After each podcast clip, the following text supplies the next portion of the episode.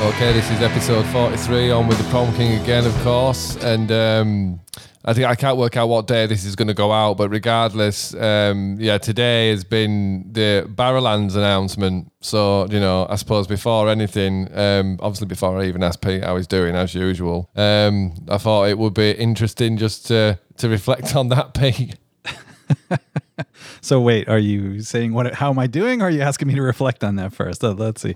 For one, I'm doing great. Number two, oh my goodness, super excited about the Barrowlands because I never told you this, but I was talking to Mike initially when you announced Temple Newsam, and he was like, oh, that's really cool. Obviously, we're gonna go, but he was like, but I've always wanted to see them in like a smaller venue, you know, that's like really rocking as opposed to in the middle of a field, you know. So, but we were like, hey, we'll take what we can get. But guess what? Now we get both.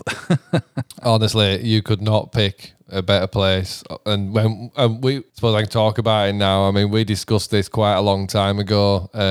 You know, if we were going to do a warm-up, one sort of really special warm-up show, where would we choose? And, you know, there isn't really anywhere else we'd choose. And there were a little bit of umming and ahhing when we rescheduled in terms of whether it were going to be available, and we'd have been gutted, really, because, you know, I think we've talked about it before. We didn't do anything towards the end in Scotland, you know, for the last dance sort of thing. And so I think this will be, I think this will be a really special gig. And like I say, for someone sort of like yourself and Mike and fans of that level who, because I suppose a lot of the people who are going to be not only at the Barrowlands but at Temple Newsam, the majority, you know, all pretty much nearly all of them, I would have thought, would be people who, you know, kind of, well, effectively sort of grew up with us. I don't mean directly with us, but grew up loving our music and going to our gigs. Do you know what I mean? And being at the earliest, sweatiest, you know, most absolutely insane gigs. And, you know, some people out there can say that of 30 or plus. Do you know what I mean? Shows that they've been to. But I mean, gigs are strange, really. I mean, in some senses, a lot of the memories morph into one. But there's always places where, you know, every memory is sort of crystal clear and really stand out, and Barrowlands is certainly up there. So yes, I suppose that's another thing, isn't it, really? I mean, it's going to be absolutely insane for people trying to get tickets. And yeah, I'm nervous myself. I got to figure out how to get tickets. I don't even know where to go. First of all, I saw multiple prints of dates. There's a little confusion in terms of... Is it definitely going to be in the Barrowlands? I just need to know exactly where it is and what. It's not like this is a professional setup or anything like that at all, is it? Honestly, I mean, we knew it was happening soon, but I think we got told maybe a week ago, hey guys, we're going to be announcing on this day. And my problem is, I don't think, right, what date is it now? Then, you know, let me look when that is. Suddenly the date creeps up. So I'd kind of forgotten about it. And I just got a message from Ross, actually, one of my patrons, saying, oh, you've announced Barrowlands. And I'm like, have we? Oh, shit. So I just went straight away and retweeted it from the official account. And then, as I say, Ross again were like, I'm sure that's wrong. That's those dates and time, you know. And I'm like, oh, for God's sake. And then, as you've probably seen on Twitter, there's tons of people saying, well, when is it? Which is absolutely fair enough. And my problem is there's so many dates and numbers flying around now that my brain is like, oh, don't even go there, Adam. So unfortunately, for anyone who's asking me for information, there's much more reliable sources out there than me, although I do freely reply, which might be the difference. But no, well, I'm sure everyone will go to... by this point, I'm sure everyone will have gone to the right lengths to make sure that everyone knows when and where they can get tickets, but it is going to sell out fast. But as for you, Prom King, you yourself do not have to worry about the ticket situation. Obviously, you don't have to worry about the ticket situation. Wow, wow. Because you're the Prom King, do you know what I mean? I'm not going to deny you guest passes, but I mean, I'm not saying that with a view to anyone listening to this. It'd be too late now anyway. Well, no, it won't, actually. People could still ask me, but I mean, I can't even remember how many guest passes we've got for Temple Newsam. It's something like 15 each, and that's in a 15,000 capacity open field, 15 each. So if you have any idea how much we're going to have for Barrowlands each, it'll probably be like 5 each. You know what I mean? Yeah. But yeah, I mean, that's just the price I paid to a degree in it for being what I'd consider visible, I suppose, which I've never really seen as a problem until stuff like this happens, and then just so many people are asking you, and I don't know, it'd just become a point where I'll just have to turn my phone off and just think, fucking hell, I mean, what do you want me to do? I mean, I don't, you know, and I feel a bit bad really, because I think some patrons of mine are, you know, wondering if there's any sort of pre-sale exclusively for them, which, you know, yeah. I'd love to have done, but I'm not sort of, well, I guess didn't think about that far enough ahead, I suppose. But, you know, it's because it's up in Scotland and that, and it's a smaller place. It's just, you know, I've got 50 odd patrons, you know what I mean? Yeah. It makes more sense. It makes more sense for the patrons to unite in the Leeds area prior to Temple Newsam. I think that's totally fine.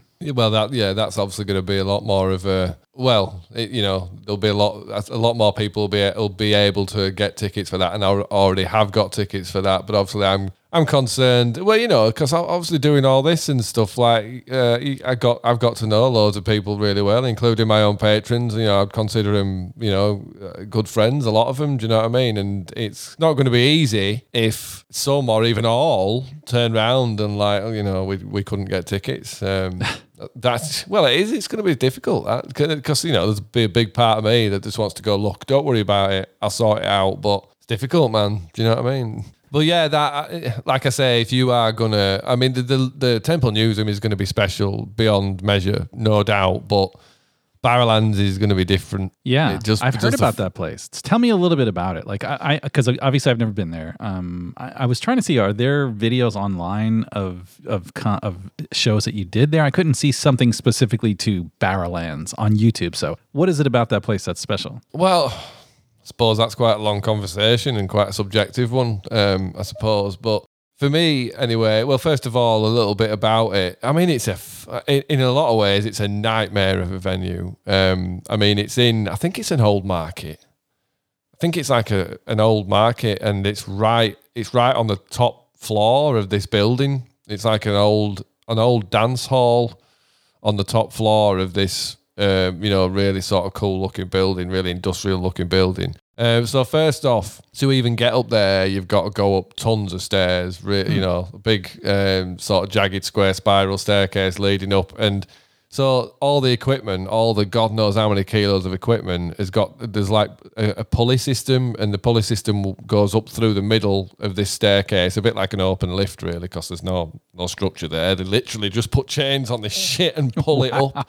Oh, yeah, so you see all your flight cases with your bloody, you know, boutique, bloody rare valve amps in there worth God knows how much being hauled up this great height to the top of this building, and you're just like, God, if that snaps. And then, you know, the size of the guys that are doing it, you're like, well at least it's the chain that's going to snap. This guy can pull it, I know that. So, I mean, it's got character in that sense. And then it's kind of long and open, and it's got a low ceiling as well. But one of the coolest things is it's got a sprung dance floor. So, I mean, that obviously adds to when people go nuts. Do you know what I mean? It just adds to the whole spring of it when, but it's just the atmosphere in there. It's always been like a powder keg, and we've had incidents.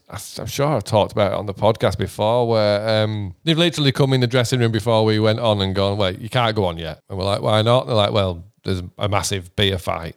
And you're like, all right, okay.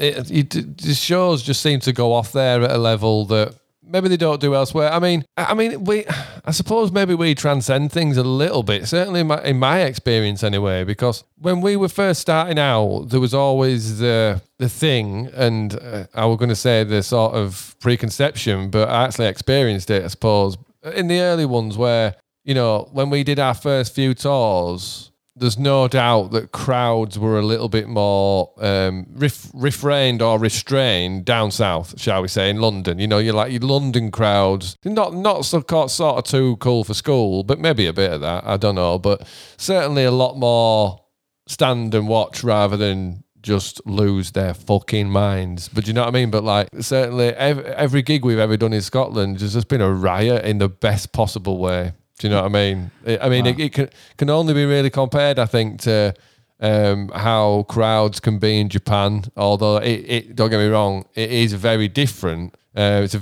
very different energy. Certainly, I mean, yeah, it's a massively different energy, but it still leaves that imprint on you where if someone asks where's your favourite place to play, you know, instantly, but like Scotland and, you know, and Japan as well. You know, there's an element of with Scotland, I mean, Japan can be quite an alien environment in some ways. Do you know what I mean? And certainly in terms of how people behave in the commonplace. Certainly not in a bad way at all. It's just palpably different in quite a lot of ways. Yeah. Probably, well, everyone's a lot more polite in Japan, let's face it, and I don't think I'm insulting anyone there, do you know what I mean? I'm sure any Scottish person listening will think that's funny. People in Japan are more polite than bloody anywhere, do you know what I mean? It's such a lovely society, and I don't know, there's something that always felt a little bit mean about having such behaved audience members. Don't get me wrong, they lose a shit in between, they lose a shit when the song's going on, but in between is,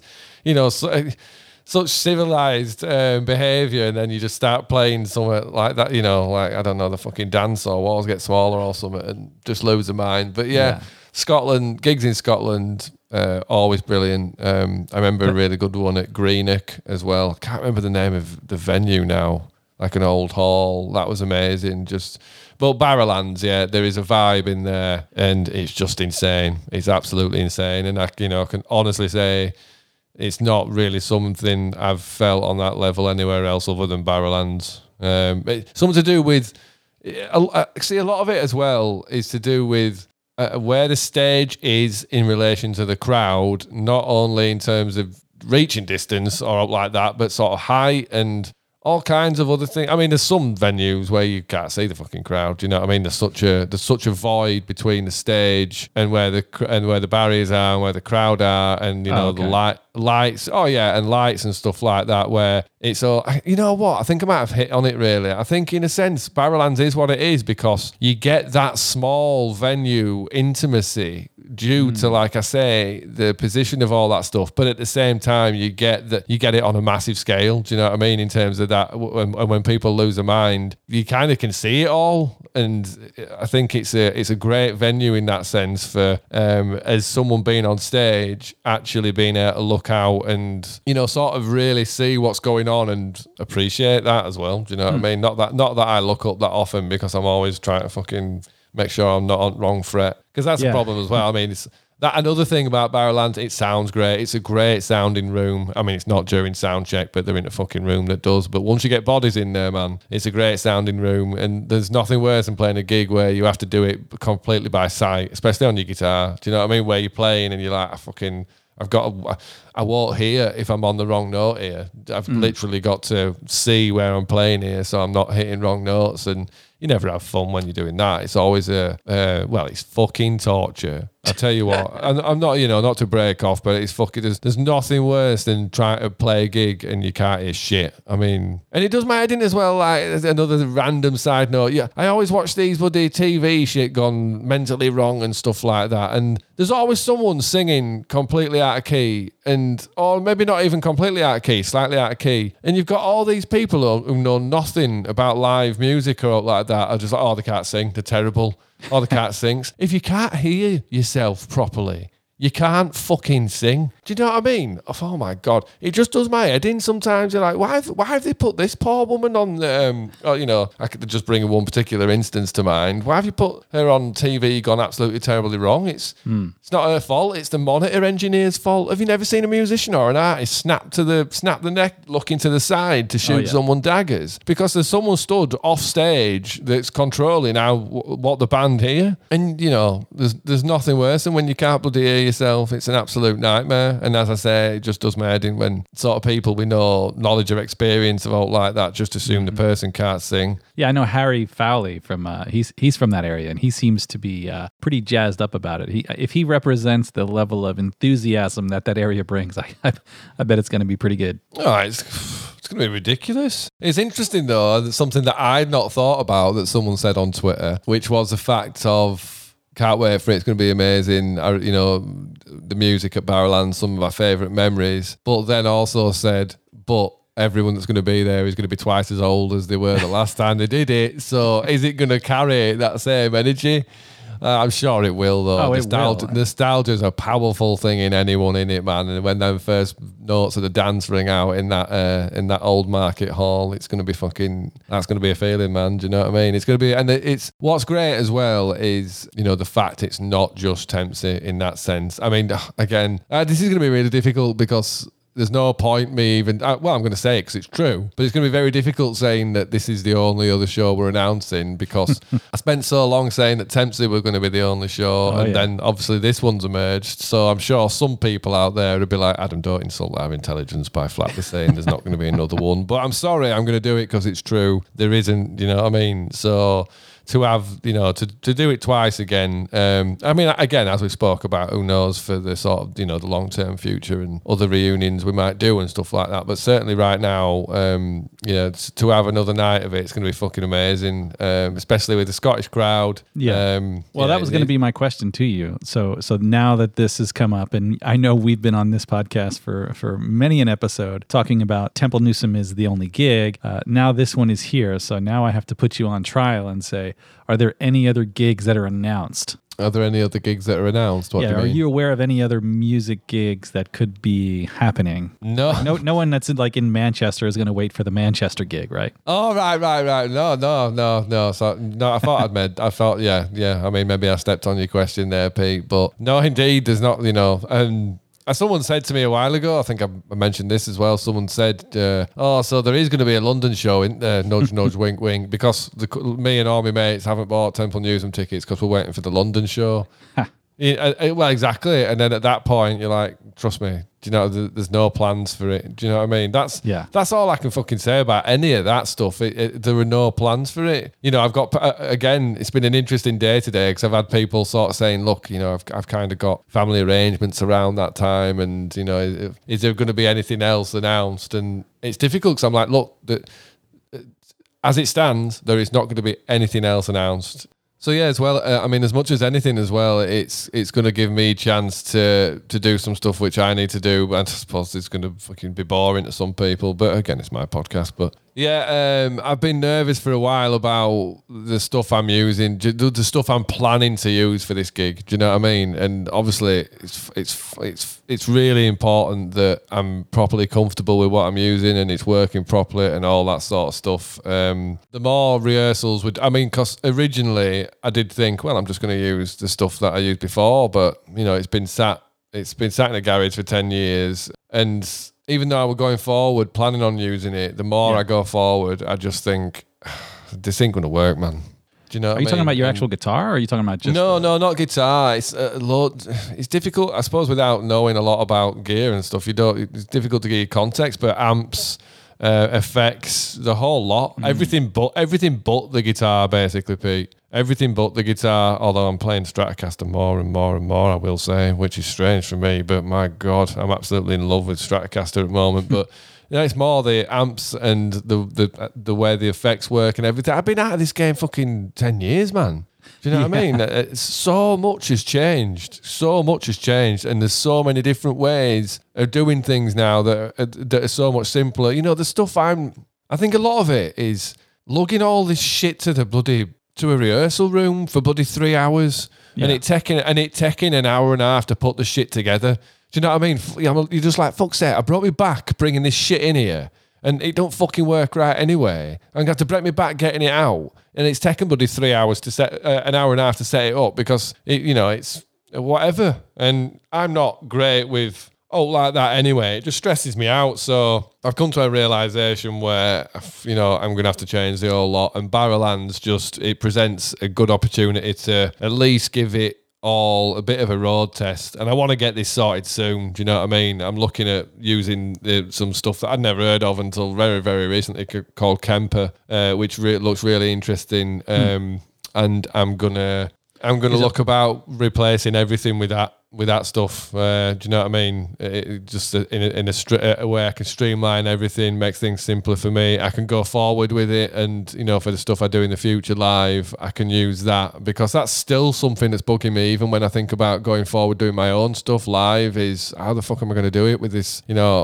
Like I say, man, the thing that really gets me is like, I ain't dragging that shit round on my own. It were all right when we had a crew of people to do it. And do you know what I mean? And I don't say that in a shitty way or like that, but it was, you know, it's not something I really thought about when I never had to carry all this heavy shit around. But, you know, sometimes like, fucking hell, this is literally going to rip my shoulders out of the sockets. Is it really worth that?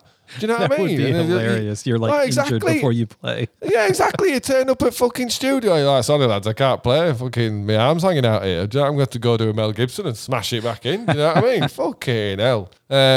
So, yeah, and you know what? Like, the way I work and stuff, I just feel better already about this decision. I mean, I ain't even got the stuff yet, and I'm looking into what I'm going to do in regards to get it and what's the best, this, that, and the other. And I'll tell you what, if there is anyone out there who listens to this who does know the Kemper stuff inside and out, feel free to fucking tweet me or whatever, get in touch with me or the Prom King here. He'd be no problem passing on the message. But, it's going to be the perfect opportunity to road test that, to make sure I'm comfortable, because that is the main thing, mate. You know, regardless of what you say about, oh, you know, if I aren't comfortable with my sound and stuff, I ain't going to play properly.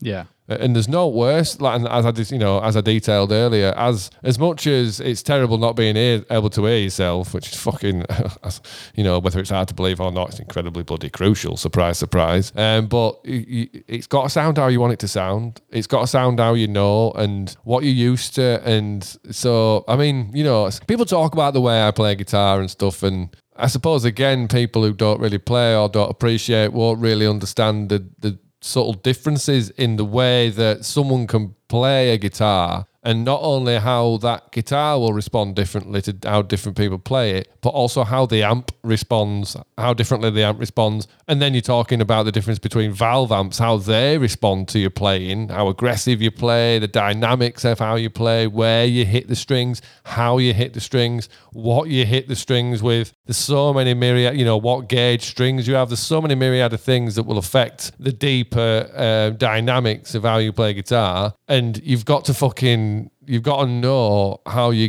gear's going to respond to how you play. I can't be getting up on stage and using shit I'm unfamiliar with, or just in the same way that I can't be getting up there and thinking, oh my God, like if I step it in the wrong place, this is all going to break. Do you know what I mean? And then, you know, the way I've always been really, what's the word? It's always really fucking stressed me out. It always, and that's why I just loved it when I went to... using the Line 6 for a while. I mean, that never, you know, nothing against Line 6. I think they make great stuff. And, you know, to be honest, it might be something I consider looking at some point again. But it just made everything so streamlined and I didn't have to worry. Because ultimately, when shit hits the fan with gear, as much as, you know, like, the techs can have everything sorted and all the spares, but there comes a point where if something happens at the wrong point to the wrong thing, they're just going to look at you and go, what do you want me to do? Yeah. What do you want me to do? There's always going to come that point with any of this stuff. And it's always been a massive fear for me because I hate getting embarrassed, me. And, like, I just find it fucking embarrassing being on stage and shit breaking. It breaks the illusion, man. It breaks the fucking illusion. And then I start losing my shit, and that's no good for anyone. Do you know what I mean? Where everyone's like, fucking hell, that lanky guitarist is well losing his shit over there. Do you know what I mean? That some poor fucking guitar tech stood there just getting absolutely abused by me. And I will say, whenever I have got pissed off like that, because that's how if I get embarrassed, I get angry. And I'm sure there's fucking as many people listen to this that will understand that. I've never seen you get angry. Oh, fuck off, Pete. But yeah, like, you know, that's one of the most powerful things for me. If I get really embarrassed, if people sort of don't then kind of act how I would consider, I don't know, you know, nicely and smooth things along, you know, I can get fucking really angry really quickly. And that's how it goes on stage, man. If stuff goes wrong and you can't communicate properly because it's really loud and you're having a bloody hand signals and that, and that's the other thing, you know, you got to consider we're going into these gigs without any of that stuff. Hopefully we'll be able to get Dave Skelton on monitors, because I don't know if he'll remember, but, you know, like...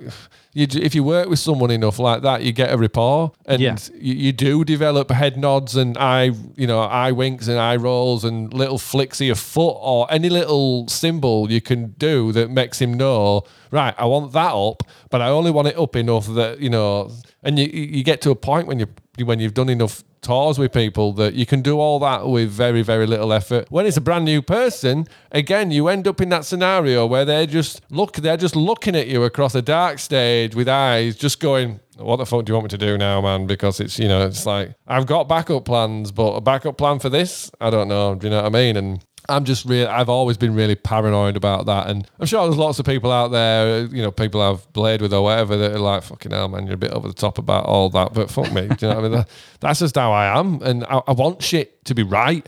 I want it to be right because I want it to represent what it's supposed to represent. And that's what I mean about breaking the illusion when shit goes wrong on stage. And, you know, I mean, you know, shit happens, but I mean, it sounds like it's a good investment then. Yeah, well, exactly.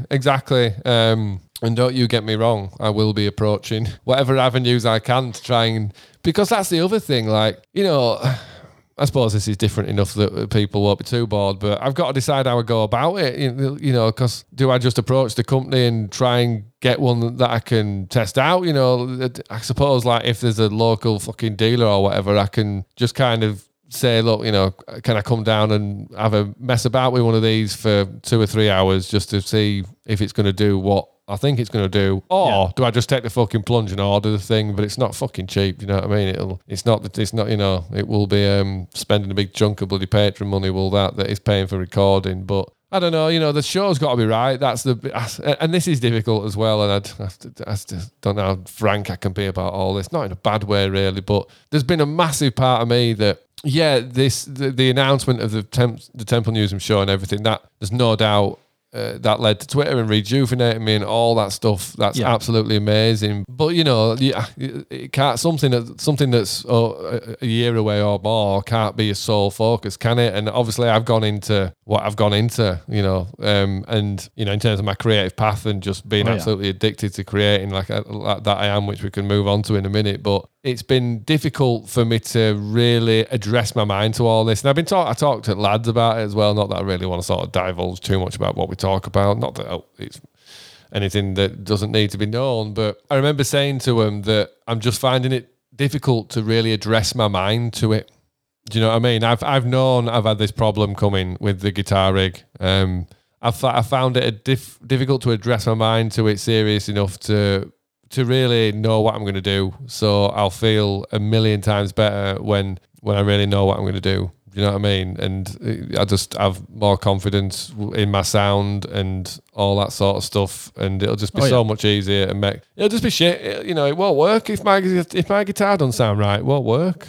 Yeah, I mean, I can't speak to the technical of gear and all that, but it makes perfect sense to me if you can get something that makes your setup simpler and more dependable and then just more convenient. And heck, like you were saying, it's not like it's wasted money because you're definitely still doing stuff. And something tells me that the stuff that you have been doing lately is going to need some gear to facilitate that. Well... Indeed, mate, yeah. That's the thing, man. Like I was saying last week about, you know, talking about playing guitar in a certain way and, you know, just to sort of round that up, really. I don't know if I did it in a more effective way, but I just spent quite a while where when I was writing, if I did anything that even resembling something that could have been done in the music, I was sort of moving away from it. I think that's kind of what I meant, whereas I think I've just embraced it now. Do you know what I mean? Well, not sort of embraced it, but I don't give a shit. Like what I'm doing at the moment it's just pure joy. Do you know what I mean? That's kind of mostly where it's coming from, because again, not being too bloody boring or old, but I've really clicked with how to effectively use the tools at my disposal. Do you know what I mean? In terms of all the equipment that I bloody bought to do all this stuff, I've clicked with that. I've found like a new form. Do you know what I mean? Like a new level almost creatively in terms of my own playing. I think primarily through just acceptance of the fact that I still want to play a guitar like that, man. And when I think whenever I have in the past, like I say, I've moved away from it really quickly and almost like a turtle going into a shell, like, no, I'm not playing anything that's going to make me sound like Adam Nutter from the music. Do you know what I mean? Because I want to have my own identity or whatever. But at the same time, it's like, well, it's fucking what makes me, innit? Do you know what I mean? And it goes back to what I was saying about the way I play guitar and how bloody hard I hit the strings and the fact I play with a 2mm thick plectrum, do you know what I mean? Not one of these fucking 0.4 or 0.6s or 0.8s or even 1mm, 1.2, 1.4, 1.6. Fuck that shit, man. 2mm, do you know what I mean? Like thick enough that if you threw it hard enough at someone, it's going to go straight through them, do you know what I mean? Well, you know, the irony of not wanting to sound like Adam Nutter from the music when you, in fact, are Adam Nutter from the music. Well, exactly.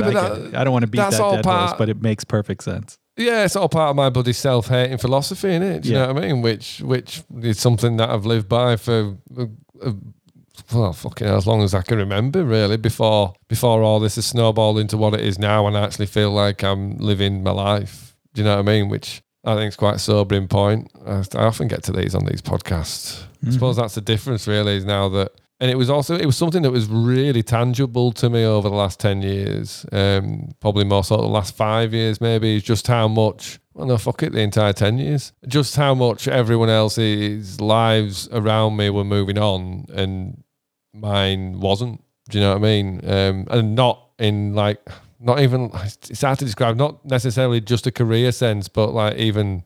like a family sense or even just levels, I suppose, again, another realisation, levels of appreciation of life as to where they feel comfortable living it. Do you know what I mean? I think that's something that I've always been jealous of. And you're always like, is it a fucking mask? Do you know what I mean? Like, are you miserable as I am behind all that shit? Or have you actually found that plane of existence where you can bear to look at yourself in the mirror? You know, because if you reach that, then how did you get there? Yeah. But, you know, that's what's so magical about everything that's happened is sort of achieving that, really. And, you know, as I say, ultimately getting to a point where it's just accepting yourself, innit? Accepting myself or whatever. And what's interesting is there has, over this past year or however long it's been, I lose perspective on that, but there has been plenty of things that have happened, been said, I've seen or read or anything like that in the past would have derailed me, and they just fucking literally bounced off me like, bloody, you know, some insignificant thing. Do you know what I mean? Whereas I led my life by insignificant things before. I let insignificant things dictate my happiness and a great number of other things, and it's just ultimately it's sobering and, well, it's liberating primarily, but subsequently it's sobering to just to reach a point where I don't feel like I'm kind of free falling. Do you know what I mean? Like, I feel like I've got some sort of anchor to something, and I got that a lot with working with Dave, don't get me wrong.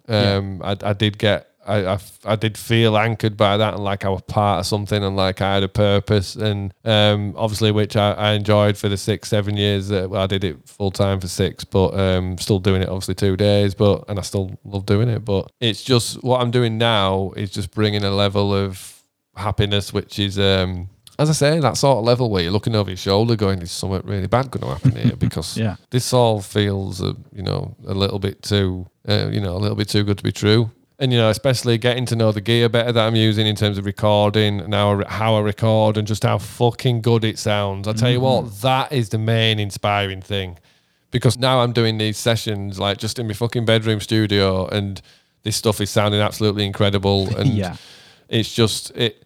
And the thing is as well, is it's one thing. I've come to a lot of points here, really, in the sense that I've got such a huge array of creative tools at my disposal. Now, in the past, that would have just completely outfaced me, and I'd have just been like, well, there's too many possibilities, so I'm not doing out. Whereas now I know how to use it everything, and now I've learned to trust my instinct. Something that's different from being in the music is obviously writing as, you know, like as a team, really. Yeah. And that resulted in absolute magic. Oh, obviously it did, but there's always been moments during that where every one of us will have been like, well, all right, you know, everyone feels really strongly that this bit should do that, so fair enough. Whereas if you were on your own, you'd be like, well, you know, I think this bit should do this, so you get on with it. So that's kind of what I'm going through at the moment. And, you know, don't get me, some of it, you know, you I mean, some people have commented and you're just like, fucking hell, it's just like fucking far out. Do you know what I mean? Mm-hmm. It's just unfiltered musical me is what this is, what I'm doing right now. And that's the sort of beautiful thing about it for my own sort of sake or soul or whatever. And like you say, I don't really like talking too much like that. I think there's an element of sort of pretense to it that I don't intend, or what's the word? Fucking hell, I can't think of the word right now. It doesn't matter. But yeah, it's just like literally like I'm just being free and just creating shit, man. And it doesn't even need to. I mean, obviously there are big plans forming for a lot of this stuff, but again, you know, it doesn't need that.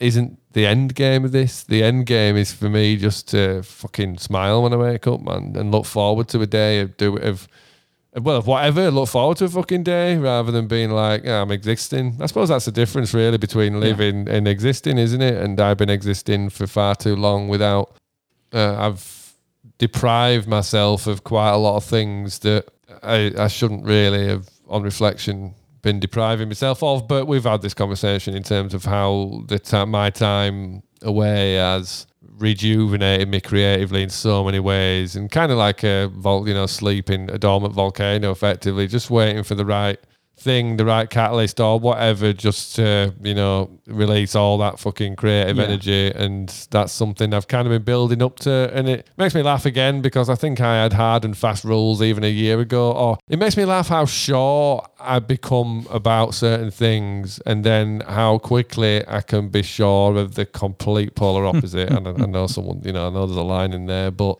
and how restrictive that can be, Like it did a lot for me writing just guitar and voice, but it's incredibly restrictive at the same time because it only gives me, two, maybe 1.5 spokes to a wheel that's got hundreds of spokes. So it's kind of like I was kind of hamstringing myself in a way, but it all cascades. I think it was part of the process. Yeah. Like heck, last year I remember when you first started picking up the guitar again and playing, and that was cool. And you were just being like, oh wait, I still can make sounds. And that was kind of like a necessary phase. And I feel like I don't know if I would name the phase, but certainly the theme of this podcast today, I would think, is really like you're in a stage of like sharpening your tool, sharpening your craft, because hey, you're now looking at other gear for your, for the upcoming gigs to actually, simplify and to be, you're exploring, which is really cool. Whereas before you were just like nervous about that. Secondly, you're starting to explore with different sounds on the guitar. You're making ridiculous new stuff. You're getting new gear, but you're also even looking into like OBS, for example, for the live streams. Like whereas before you were like, no, I'm just going to put it on YouTube. I remember talking to you about OBS early days. Yep. Sorry, yep. Ross, but I told him first, and I was like, yeah, look into OBS. It's true, Ross. But I was like, yeah, and you were like, nah, I can't be bothered. Like that's my British accent. I can't be bothered. And and you were like doing YouTube, but now like you turned on OBS and you figured it out pretty quickly. And holy cow, you're starting to create sound even on the live streams. That's like next level professional. Oh, I mean, that's the fucking main thing. I'm so proud of that. It sounds ridiculous, really, because on reflection, having started using OBS, which for anyone even vaguely interested in what that is, it's just a streaming app. It's like a streaming app. You stream through it and then you stream onto whatever platform you're streaming onto. In my case, it's YouTube. Yep. But as Pete said, when I started Patreon and started doing this stuff, it was I've just been freewheeling the whole thing, man. The whole thing, I've been freewheeling it and feeling my way through it. And that's why I feel really grateful that I've got the support of the people that I have. And I'm always looking for ways to make whatever I give back to them better. Hence my output on the Dropbox recently in terms of the demos I've been putting out, the quality of them and how fucking excited I am about them. But also, when I started out doing the streams, like you say, it was really freewheeling. I was, I just had an amp in a room and I was relying on the tiny little microphone in the laptop to pick that up well enough. And the quality, the quality was shit, really. You couldn't really hear it well enough. But that's the beauty of, the people who support the music and, also now the people who support me is, they're just like, just shut up. It don't matter. We can hear you enough. Just play. And then you're like, all right, man. But then, it's all just been a progression. Like all the gear I bought, the Roadcaster and all this other bloody stuff that I've got that I've worked out how to use, I suddenly realised that I could live stream through the Roadcaster, and I've got loads of bloody high quality preamps all ready to go, all, all kinds of stuff in there that's all at a push of a button. So I got that sorted through YouTube, and then that made things a lot better. But there was still like weird things going on YouTube. The thing was as well, I think in my naivety, I just thought, well, it's YouTube and it's the biggest streaming platform ever in it, so it's going to be right. When it, now I see what OBS does, I almost think that Google, you know, obviously who own YouTube or whatever, have just turned around and gone, oh, fuck it. There's plenty of people who make third-party streaming platforms. We don't need to stabilise our live streaming platform. There's no point because we can't monetise it when people like OBS have done it for free. I would imagine that's actually the whole thing that's going on there. But yeah, so even when you spoke about OBS, even when I looked into it, I just thought, oh, God, computers, smoke and mirrors. I mean, how often have we had to do stuff where I've just been fucking sharing screen with you on Zoom? So I've been like, Pete, you're going to have to walk me through this. But the more I've done that, the more I do realise and think, I can fucking do this on my own. Do you know what I mean? Like, I just need to bloody pay attention and not get mind boggled by... You know, there's always just an underlying thing with me with computers where I just think it's smoke and mirrors, where if you just accept that it's just, you know, it's going to work and you believe in that, you kind of fine, you get on all right with it. So off I went into OBS anyway. Fucking hell, what a revelation that is. Absolutely. I mean, literally everyone who, you know, how long have I been live streaming now? God knows how many I've done. A lot. Months. Yeah, I mean, like, the regulars, well, as I say, the regulars, but the people who watch me straight away are just like, fucking hell, that is a massive... Sounds... You can actually... And when I listened back, I was amazed. Because I tell you what, don't usually listen back to my live streams because I just used to get fucking pissed off about how shit the guitar sounded to me. Do you know what I mean? And I'd be like, no, it's best I don't listen back to it. They enjoy it, that's fine. But now that I can actually play properly and people can... properly hear the dynamics of my playing, I am fucking so excited about that, honestly, because I can now watch the streams back and get lost in it again, because I'm sort of playing it, you get lost in it and you listen back, and then that's even better. And the best thing about all this really is, at the heart of it, I think that's what's fueling this creative streak, because now what's happening is because everything sounds so great and that, and it sounds proper, I'm playing proper, and this reinforces what I was fucking saying earlier about all this new stage gear and shit. You know, if it don't sound proper, I don't play proper. So now that it's sounding proper on the live streams, I'm able to sit back, watch it, and construct ideas out of it. And don't get me wrong, you know, like, that's how I work. If someone comes together like that and it elevates something, it just inspires me, and that's made me, you know, the streams where I've used OBS, I've started playing some of the best shit, and that's when I've gone away and been like, right, well, there's an idea, and that's why all these things are coming together so fast, because I only need that small germ to then be able to run off with and create into an entire tree really, really quickly. Do you know what I mean? If you take the sort of just sort of developing the germ of an idea in that sense. It's so funny that's come the way it is. Like, I remember talking to you last year, and I was like, and you were just playing on your guitar, and I was like, man, people would love to see this. This is cool. Like, you know, you're just like picking on your guitar, trying to figure out ideas, and it was sounding great. And it just kind of was like an idea that we birthed together, and we're like, oh, you should. And then you did it on the Patreon, and it just like became this thing. And I was thinking about that this weekend when you were playing. I was like, geez, this thing has come so far from that initial idea to like now. It's like, yeah, I don't know. It might be time for you to rethink like even more of that, like, because you're at the point now where I think you could actually start to, even if you wanted to, produce like live virtual concerts and stuff. Like, you really, yeah. It's definitely. You got a good camera. Yeah. You get a good camera, good sound, you know, good mic, and of course you got the skills. So yeah, it's definitely coming together. Yeah, I mean, it's this interface as well, really. The fact that and the quality. The Axe FX Ultra that I've got, which I'm sure some people will be like, well, why aren't you using that Temple Newsam? But I mean, there are a myriad of reasons for that, but. The fact that I can get two clean, balanced outs out of that Axe FX and just put both channels into a stereo, into two channels on the Roadcaster, do you know what I mean? That's as pure a signal chain as you'll get. And it sounds perfectly clear. Like it really sounds like you're in the room. I watched it back. I fucking watched it back. I'm absolutely blown away. I just had the biggest smile on my face the entire time because it's just like, oh man, that is a direct representation of what I'm doing. And some patrons said, you can actually hear what you're doing now. And when I'm like, oh shit, so you actually couldn't hear really what I was doing before. But it's all right, man. It's all progression.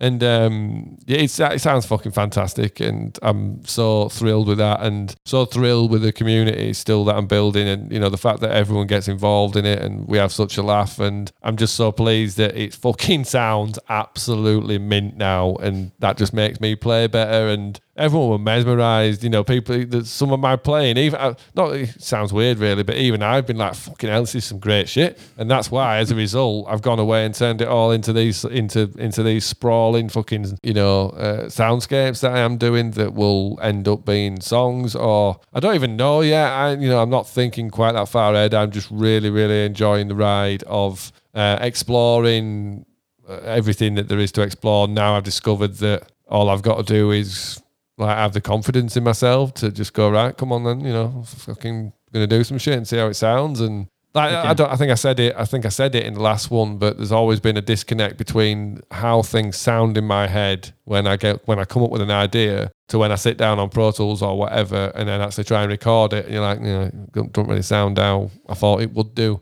Whereas now, it's just like every kind of vision like that I have, I can just, I can bring it to life, and it's almost like that. You know, that's exactly what I had in mind. Experiencing all kinds of stuff. It's mad when I hadn't done it for 10 years, really. That all that.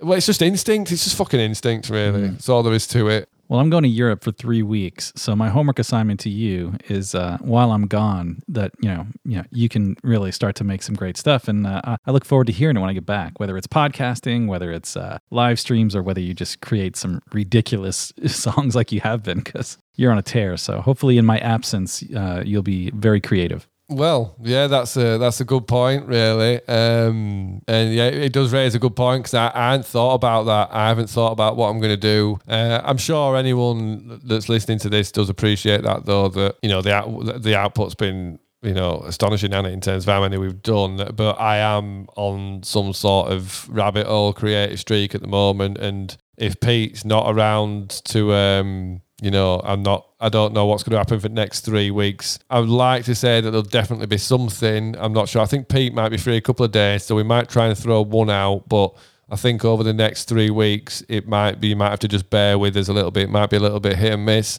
Or if someone's out there is feeling confident, man, fucking put yourself forward. Yeah, that's it, man. Put yourself forward as co-host and let's see what happens. And I'll have the fun of editing it, or I'll just shove it in Pete's inbox and go, Pete. No. Whoever I'll just say, Pete, has to edit. No, fuck that, Pete. I'll say, here is the podcast, Pete. If you don't edit it, I'm not going to put you on the guest list for Barrowlands. How dare you? How dare you?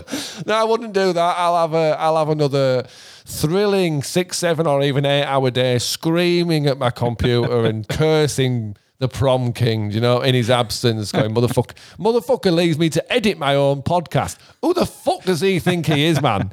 Do you know what I mean? Sitting in Italy drinking an Aperol Spritz. That's it, man. That's it. Yeah, fucking sat somewhere cackling, drinking God knows what, thinking that guy is going to be losing his shit back wherever he is right now. And lo and behold, I'll be sat there cursing you. But yes, so you'll have to bear with us over the next 3 weeks in terms of output frequency. I'm sure we'll sort something out. But yes, I am serious. If someone does fancy it, that fucking hell, that could open up some funny things. That to I might fair. Work myself out of a job.